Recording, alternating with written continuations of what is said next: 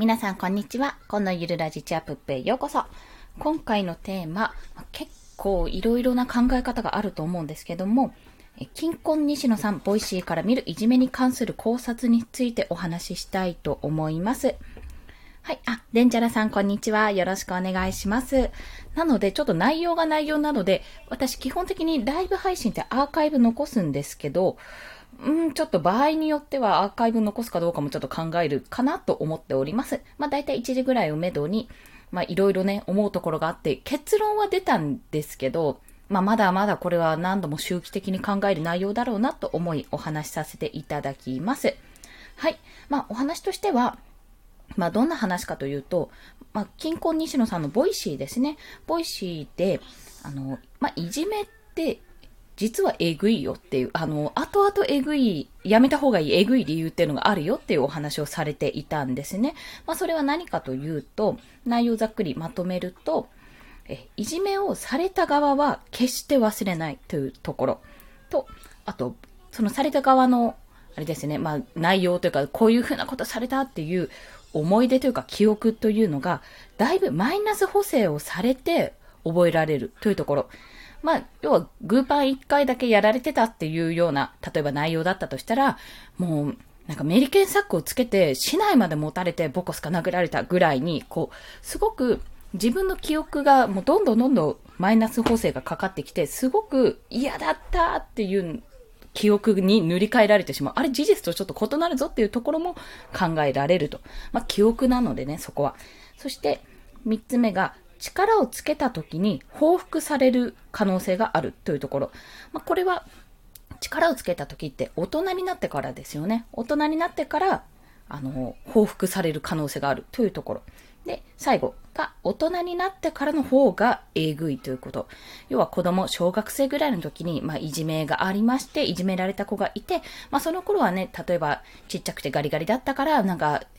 あの、その自分の体格からしてね、体格差でいじめられていたってことがあったとしても、その後が大人になってなんかしなきゃすんごいその子が筋肉ムキムキになってて、まあ、例えばね、あの、いじめられっ子じゃない、いじめっ子の方が、まあ、普通に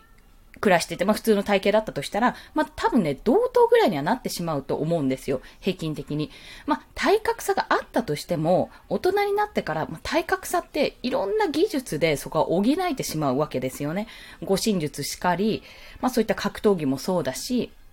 なんなら、あれですよ。出てこない。あの、社会的な力をつけられたらね、そこから巻き返せない。社会的に抹殺される可能性もあるわけで、まあその子供の時のやりとりっていうのが大人になってからの方が実は報復されたら恐ろしいんだよっていうお話だったんですね。まあそういったいじめの、いじめをする側の方ですね。そちらに関してすごくそういうことがあるから、まあそんなね、力がある、そんなパワーがあるんだったら、全然違うところで発揮した方がいいよっていうようなお話をされていたわけです。まあ、これを聞いて、非常に、まあ、納得というか、そうだよなって思うところがあったんですよ、いろいろ。まあ、というのも、もう私もいじめではないんですけども、女子ってね、いじめはないんですよ。いじ、いじめって、まあ、何をもっていじめというか、まあ、この後話すんですが、あのー、一時期ね、すっごく遠巻きにされた経験があるんですね。遠巻き、うん。要は今まで昨日まで普通に話してた子がなんとなくよそよそしくなって、なんとなくこう一緒につるまなくなるみたいな。避けられるって感じかな。避けられてきて、まあ、結構そういった時期が一時期あったんですよ。まあ、あったんですけど、私の場合は、学校行くのめっちゃ嫌だったけど、まあ、隣のクラスに友達もいたし、部活で後輩とかもいたし、あの、なんていう、課外活動とか委員会とかやってたし、な、外で、あの、他の学校の同級生とかと話す機会もあったので、まあ、凹んではいたけど、成績も学、学落ちしたけど、まあ、なんとかやれてたわけなんですよ。でも、確かにその時の記憶、もしその子、その首謀者とか、その、起点になった子がいるんですけど、その子にじゃあ大人になってから会っても、私絶対関わりたくないなって思う。そういう、そういう風にね、やっぱ根付くものなんですよね、された側は。逆に私が気がついてないだけで、あの、やっぱり今、なんかこういうこと昔やったよねって思う人もいるかもしれない。そのね、可能性はやっぱゼロではないと感じています。で、まあそこからなんですが、まずいじめとは何かというお話に関して、いじめとは、あの、これね、定義が結構コロコロコロでもないですけど、まあ時代によって変わっていってます。まあ、とあるサイトをちょっと参考にしてるんですが、せんきゅうひゃくはちじゅうろくねんからさんかいほどね、定義が、大きな定義が変わっています。で、まあ、今、現在にせんにじゅうねんが最新なのかな、それの定義としては、いじめとは児童・生徒に対して、当該児童・生徒が、まあ、これ学校の話なんですけど、が在籍する学校に在籍しているなど、当該児童・生徒と一定の人的関係ですね、すいません、人的関係のある他の児童・生徒が行う心理的または物理的な影響を与える行為。ん何言ってんだかって感じなんですが、まあ、要は一方的に自分の知り合いというか、その学校内だったら学校内、学校内で知ってる人、全くもって知らない人からあの殴られたりするのは、もうそれは単純に犯罪なんですけど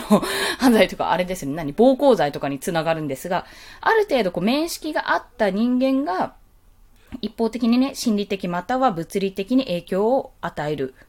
行為というところです。まあ、これ、今回のその変更でかな、インターネットなど、まあ、そういったことに通じて、要は ライン とか、それこそメール、メールはあんまりしないかな、エスエヌエス とか、そういったものに対して、そこ経由での発言とかも、間接的なことに含まれるというところです。あ、間接的なことも含まれる、今の状態になっています。ね。で、そこからちょっと考えて、私もいじめ、まあ、ね、子供がいるので、いじめられたらどうしようももちろんそうなんですけど、いじめをしている側になったらどうしようってところもやはり考えてしまうわけですよ。で、まあ、そこでやっぱり気をつけてほしいところがありまして、まあ、それは、実は相手が苦痛に感じていた、苦痛に感じていたよって、あなたの行動が実は相手が苦痛に感じていたんだとならないように、あの、ここはちょっと認識してほしいって思う考え方、子供にも伝えたい考え方があります。それは、自分の意図と受け取った相手の認識は異なるというところ。この一つの言葉においても、私がこうやって発信している内容も、あの、人によっては受け取り方がね、全然違うわけですよ。こちらの意図としては、まあ、こう、例えば A として言ってるわけですけど、相手、聞いた相手の意図としては B と捉えてる場合もあるし、A が ななじゅっパーセント ぐらい。でも、B と C の要素が じゅうごパーセント ずつあるとか、そういった形でね、受け取られてしまう。これは、しょうがないんです。あの、自分の思いが ひゃくパーセント 相手に届くわけがないっていうところは、ちゃんと認識した方が良い。というところ。また、まあこれはね、言葉も ひゃくパーセント 意味が通じるわけではないというところなんですよ。同じ日本語でもそうなんです。まあ大体でも通じてるときは はちじゅうごパーセント ぐらいは伝わってるかなっていう感覚なんじゃないかなと思います。そして、状況や関係性によってはいじめになりうるわけなんですよ。これがね、ちょっと難しいなって思うところで、うん、例えば、まあ、私以下、私がおと大人じゃないですか、一人、まあ、こう、さんじゅう代の大人が、うん、例えば、えっと、娘と同じ世代の、同じクラスの、じゃあ男の子がいるとして、A 君がいるとして、まあ、その子に対して、こちらとしてはもうからかいとか冗談のつもりで、うーん、なんて言ったらいいんだ、まあなんか、いろんな場合にもよるんですけど、あんまり想像したくないな。まあ A 君に、あ、もう A 君ちっちゃいね、可愛いねって例えば言うじゃないですか。もう可愛い、ちっちゃいね、A 君女の子みたいみたいなことを言ったとしますよ。言ったとします。こちらとしてはもう、はい、もう可愛いねっていう、ただただもう褒め言葉として、称賛の言葉として言ったことが、まあ A 君、まあにさい児がどう思うかわかんないですけど、A 君にしてみたら、自分は可愛いなんて言われたくないと。自分は男の子だからかっこいいと言われたいとか、可愛いっていう言葉に対してものすごく嫌悪感があるとか、なんか、いつも、例えば可愛い可愛いって言ってくれてあのおばちゃんがちょっと気持ちが悪いとか、そうそう、いろんなパターンあるじゃないですか。なんか、あれ、変な嫌がらせされるんじゃないかとかね。まあ、そこまで A 君が思うかどうかもそうですし、例えば、もうそこででも A 君が嫌だって思った時点で、私の行動は、それが継続的に行われてたら、下手したらいじめになりかねないわけですよ。そう。それぐらいに、あの、受け取る側とやった側の認識っていうのは、時と場合によっては、ものすごく、意図と異なることがある。まあ、ちょっと、例えが悪かったんですけども、そういったことに、があり得ます。まあ、私の場合は、この大人の女性、まあ、逆のパターンで考えましょう。夫が、まあ、大人の男性が、保護者がね、保護者が、例えば保護者が、うちの娘と同じ学年の女の子、クラスの女の子に対して、可愛いね、っていうゴム似合ってるね、とか、抱っこ抱っこしてあげよっか、とか、お膝の上に乗る、とかやってたら、これって、ああ、なんか優しいパパなんだな、っていうふうに思われるかもしれませんけど、私、保育士側というか、そっち側の視線というか目線から言うと、もうこれ完全にもう犯罪すれすれというか、あの、それ訴えられてもおかしくないよって内容なんですよ。今結構ね、保育士、男性保育士ってすごく厳しい。女性もなんですけどね、お膝の、異性の子をお膝の上に乗せないとか、あの、二人っきりにならないとか、もうね、いろんなことがあるんですよ。だって、状況的にそんな状況を作っちゃったら、訴えられるんですよ、簡単に。しかも、まあ、そういう状況を望んで、あの、犯罪をしている人ももちろんいるでしょうし、まあ、今までの事例があるからこそ、そういった厳しくなってる、そういうふうに厳しくなってるんですけども、あ、いや、誤解ですって言われても、実際にそれを証明できなければ意味がない。やったことを証明するのは簡単なんですけど、やってないことを証明するのってめちゃめちゃ難しいんですよ。これいろんな漫画とか、漫画でごめんなさい。そういった話を聞くんですけど、いや、本当にまさにそうなんですよね。痴漢の冤罪とかもそうじゃないですか。なので、本当に状況や関係性によっていじめになり得ることがあるので、そこは自分の行動をまず気をつけた方がいいと。ガチガチに考えなくてもいいけど、そういう視点があるってことは常に情報をアップロードしておいた方がいいということです。また、やっぱコミュニケーション力も問われますよね。お膝の上に乗せなくても全然仲良くなれるんですよ、極論。それはね、あの、単純接触効果っていうのもあって、本当にただただ手を握ってじゃあ、あの手をつないで歩くとかそういったことを毎日繰り返してたら、まあ、懐きますよ、子供って。やっぱりそういった部分は絶対ある。あるんですけど、そうじゃない部分でなんとか、あの、まあ、触るなって言ってるわけじゃないんですけども、なんとかこうコミュニケーションをどんどん作っていくわけですよ、会話とかで。で、まあ、そういったこともね、やっぱり今後より一層テキストでも、口頭でも、こういったオフラインでもオンラインでも、コミュニケーション能力っていうものがだいぶ必要になってくる。そして自分の行動を振り返らなくてはいけないっていう面が、面というかそういう機会がだいぶ増えてくるんじゃないかと考えられます。はい。そして、まあ、その後、私なんでいじめは起こるのかっていうことを考えて、まあ、結構ね、これ我が家で、あの、我が家とかあの私の実家の方ですね。実家の方でも話題に上がることが何度かありましたし、私と夫でも話したことがあるんですけども、まあ、なんでいじめは起こるのかというと、これはもう、もう結論ね。結論は大人がやってるからですね。そうですよね。だって、うん。大人のいじめもあるって私参考にしたサイトも書いてありましたし、大人のいじめの対処法もありましたし、あ、こんにちは。渡辺博さん、こんにちは。よろしくお願いします。今ですね、なんでいじめは起こるのかのところについてお話をしています。まあ、結論、大人がやっているからですね。こんにちは。よろしくお願いします。いや、ほんとね、大人がやってること、そりゃそうですよね。子供って、まあなんか本能的な部分がおそらくあると思うんですけども、攻撃したい欲求、攻撃欲っていうのが私は本能的にね、あるとは思うんですよ。それちょっと後々話そうと思ってたんですが、まあそういったものがあって、それは法律だったりね、教育、まあ親からの教えとか周りからの教えとかだったり、自分の経験からその欲が抑制されてるんじゃないかって思うんですよ。要は誰かを叩いて痛いて相手が泣いたってなったら、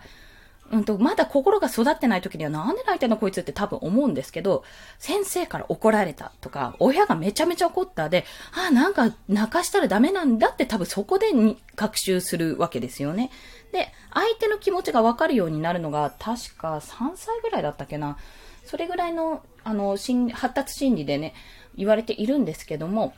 そこで、あ、相手の気持ち、あ、叩かれたら痛い。あ、確かに自分も叩かれたら痛かった時あった。あ、だから叩いちゃダメなんだなってこう学習するわけですよね。子供としては。だから、なんか相手を泣かしちゃいけない。自分も痛い思いしたからそうしちゃいけないってことを、こうコミュニケーションをしていく中でどんどんどんどん身につけていって、あ、だからこういうことしちゃいけないんだって思って犯罪だってしないわけですよ。あ、買わなきゃいけないんだなって、お菓子勝手に買ってないのに食べたらダメなんだなって、そういうことで教えられるわけですよね。じゃあなんでいじめは、そんなになんかいろいろね、これはダメだ、あれがダメだって報道されているのにも関わらず起こるのかって。いや、そりゃそうだ。人が、人がっていうか大人がやってるからなんですよ。それは。もう大前提。っていうのも、なんかあんまり例えが良くないんですけど、私、ね、あの、国会とか見てても、ヤジあるじゃないですか。あれもパフォーマンスだと思うんですけどね。ヤジ見てても、なんとかじゃないかなんとか座れみたいな。あの、総理やめろとか、例えばあ、あるじゃん。あれ見てるとなんかもうそういうことかって思っちゃうんですよね。あんな国を背負ってる人たちに対してあ国を背負ってる人たちがそういう行動をとってるんだからああ、ああやっていいんだって大事な会議の場でダメだダメだそうだそうだみたいなことやっていいんだってあれ放送されたら誰だって思うと思うんですよ。少なくとも私はああやっていいんだなって思いますもんそこで。ただあなんか恥ずかしいなと思いますけどね。そういう理由じゃないでしょってそういうこと話してんじゃないでしょって思うんだけど、まあまあまあごめんなさい余談でしたそれで。まあそういったことがあって大人がやってるからあの子供はやるんだよって何にも知らない子供がいきなりあのひ一人の人に対してどんどんどんどん攻撃していくかって言ったら大人が教えてないからですよ。見本を見せてないからっていうところですね。でまあそれは何かというとまあイメージとしてはまあ、ちょっと前科者の方ですね。例えば、窃盗の経験があって、まあ、服役した方がいたとしたら、その人が、まあ、窃盗にけんさんけんとか結構な頻度で、まあ、例えばやってたとしたらね、その人が、あ、盗んじゃダメだよって言ってるのと同じくらい説得力ないわけですよ。そりゃそうだと。そりゃそうでしょって、あなただってやってんじゃんみたいな。じゃあなんであなたは治らないのって話になるじゃないですか。ただね、これ、もう時と場合なんですけど、場合によっては効果はあると。やって、一回の犯罪に手を染めてやってしまってめちゃめちゃ後悔して、もうね、こんな気持ちになるんだったら絶対やんない方がいいっていう、そういう意味で使うんだったら効果はあると思います。私はね。でも、結局何度も繰り返してたらあんた結局説得力ないよって話になるわけです。まあ、だからこそいじめはなくなんない。本来の、もしかすると本能的に欲求があるかもしれない。そういった部分が抑制されている、あの、まあ、そう、抑制されつつ、まあ、その欲をね、多分別の欲で解消されるんですよ。昇華って言って、あの、登るに、昇降台とかの昇に、あの、中華の華ですね。花の難しい方の花で昇華っていうのがあるんですよ。それは、まあ、欲を別のもの、えっと、例えば、なん、何がいいかな。すっごい大きなケーキを食べたい欲を、あ、違うな。なんか良くないな。でも攻撃欲の部分であったんだよな。心理学で。攻撃欲にしよう。じゃあ誰かを殴りたい、叩きたい、ああ、スッキリしたい、むしゃくしゃするって気持ちを、じゃあ、例えば、うーんと、ゲームセンターの、あの、パンチングマシンで解消するとかね。あとはスポーツやって体を動かして解消するとか、そういった別のもので欲求を満たして解消するっていうのが消化っていう働きがあるんですよ。まあそういったことで多分、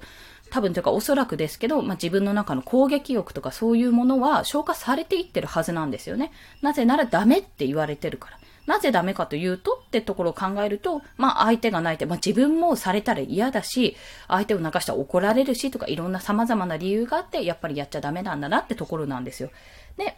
また、それが、どこかのタイミングで抑制が外れてやってしまうんじゃないかって思うんですよね。特に子供の場合は。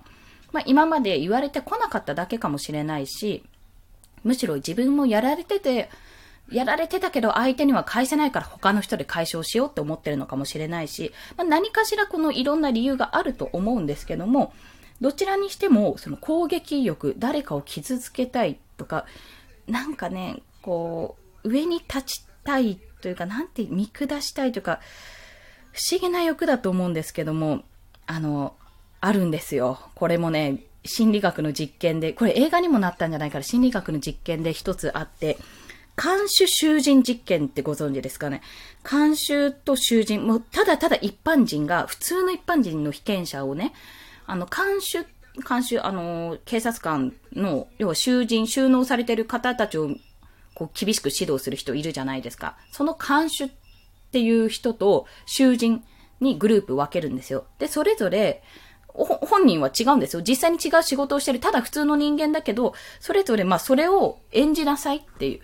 何週間、何ヶ月間かの期間限定で演じてみて、その心理効果を実験するってことだったんですけども、これね、確か実際にあった話で映画化もされているんですが、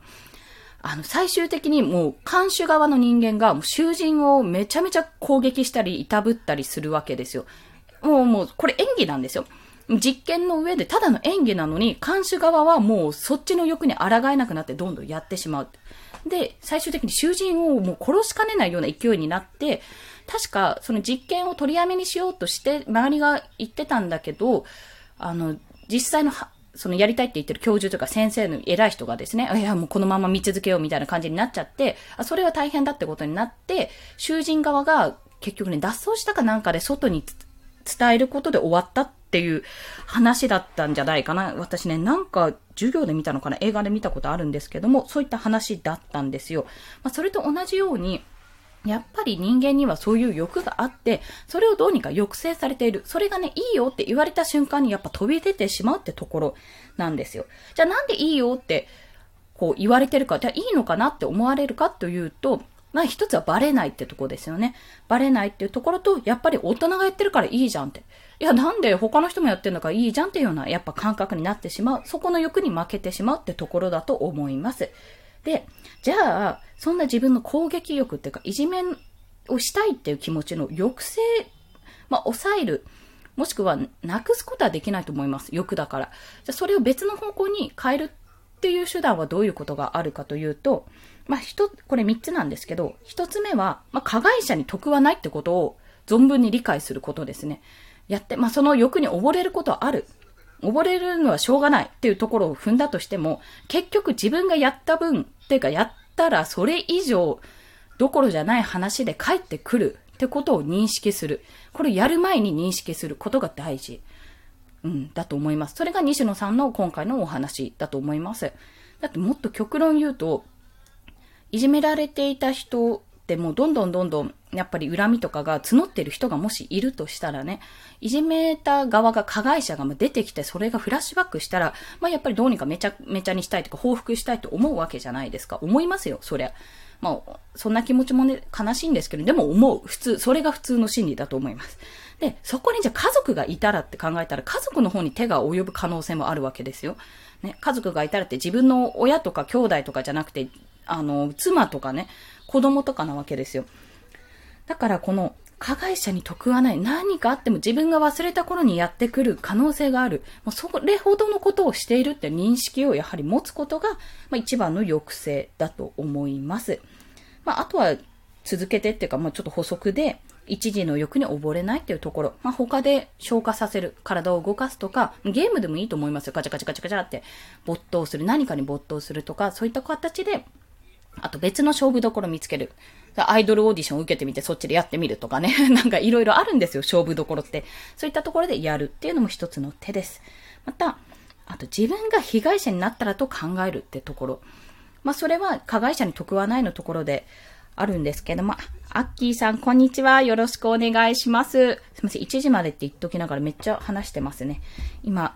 いじめはなんで起こるのかから、いじめの抑制法ですねについてお話しして、まあ最後のまとめなんですけども、まあ最終結論は加害者に得はないってことを強く認識するってところです。報復の恐れがある可能性がある。西野さんはね、時限爆弾って言ってましたね、いじめは。時限爆弾を、今何か、だ何か誰かをいじめてるってことは自分の生活圏に行って、あ、本当ですか？ボイシー聞きました。すごいですよね。私、あ、その伝え方は、なかったなーって、あ、その視点はなかったなーってちょっと思いました。あれは感動しましたね。ね、その地雷を踏むよう、地雷を巻くようなものだってことをお話しされていたので、本当にそうだなって思います、それ。結局、報復もそうだし、まあ、あの、あれですよね。そう、テロ組織のやりとりみたいなもんだなって本当に思う。行ってきて行ってきてってなんて悲しいループなんだろうって思うくらいに、あるので、まあこれは個人間の問題なのでね、そこまで大きくないって言ったらそれまでかもしれないけど、やっぱりどこかのタイミングで帰ってくるってことは考えた方がいい。まあそう考えたら怖いじゃないですか。ビクビクしながらじゃあその後生きるのって。だって、あれですよ。逆に言えば、あなたをいつか殺しに行きますって言ってるようなもんですよ。そんな殺害予告が届いた状態でずっと何十年も生きるような感覚なので、もうそれやるくらいだったらやんない方が絶対マシ。ってか絶対マシ。にかいも言っちゃった。そう考えてほしいですよね。ただそれは子供はわからないんですよ。子供のうちは。うん。あの、本当にだから最初はどんなに抑制、抑制とか、あの、どんなに子供がしたいって思ってても、なんでダメなのかっていうのを絶対伝えた方がいいんです、そこは。そうしないと、子供は無邪気に人を傷つけるので、無知、無知な状態だと。そこは私ね、自分の子供にしっかり伝えておかないとっていうことを強く認識してますね。相手の気持ちを考えるもそうですけど、自分にとって、まあ、いじめをして叩いたりしたり、なんでそれがダメなのかっていう理由と、それをすることによって自分に何が返ってくるのか、ふあの降りかかってくるのかっていうことをしっかり伝えるべきだなと思います。まあ、そもそも女子あるあるかもしれないですけど、いじめってあるじゃないですか。まあなんか無視されるとか、はぶられるとか、いや一緒ですけど、それってね、いや不思議なことで、あの、ねえねえちょっとあの子、あれちょっと無視しようよみたいなことを言った子がいるじゃないですか。よほどね、その子がうまくやり取りしないと、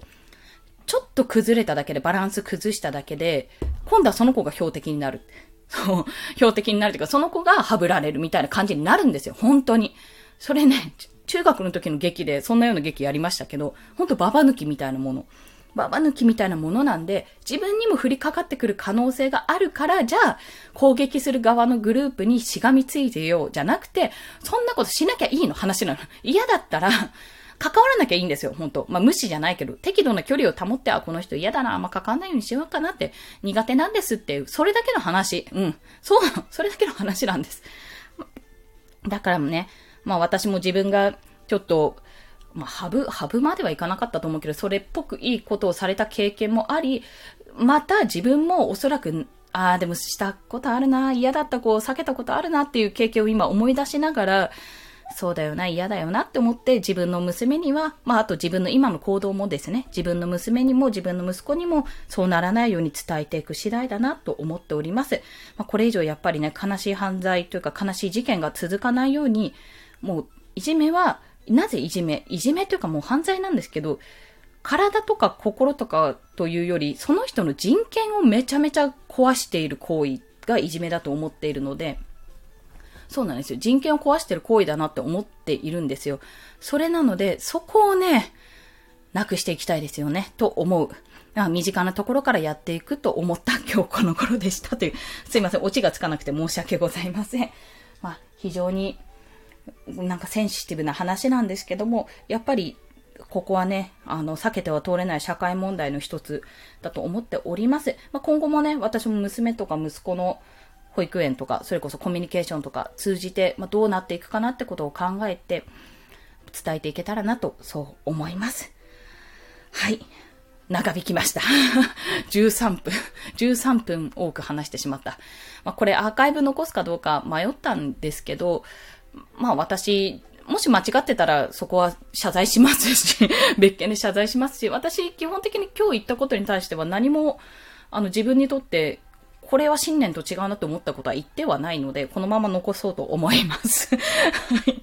まあもしご興味あったら、なんか熱く、今が熱く語ってんなって思ったことを聞いていただけると幸いでございます。はい。ということで、今日もお聞きくださりありがとうございました。もしこの放送、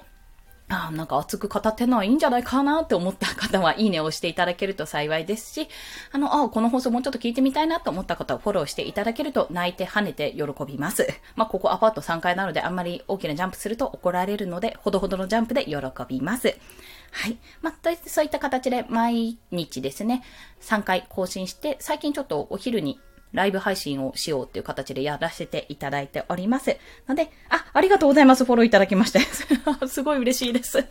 はい。まあ、そんな形でね、いろんなテーマを話してるんですけども、まあ、とりあえず、今回、うん、しがつの収益報告がそろそろね、明日で終わるのでしがつ。ちょっとギリギリまで粘ってみて、ごがつついたちにしがつの収益報告お話できたらと思います。頑張るぞー !Kindle 出版したいということで、今日もまだまだ午後ね、一、えっと、午後もありまして、都内は雨が降っておりますが、今日も一日皆さん元気にお過ごしください。コンでした。では、また。ありがとうございました。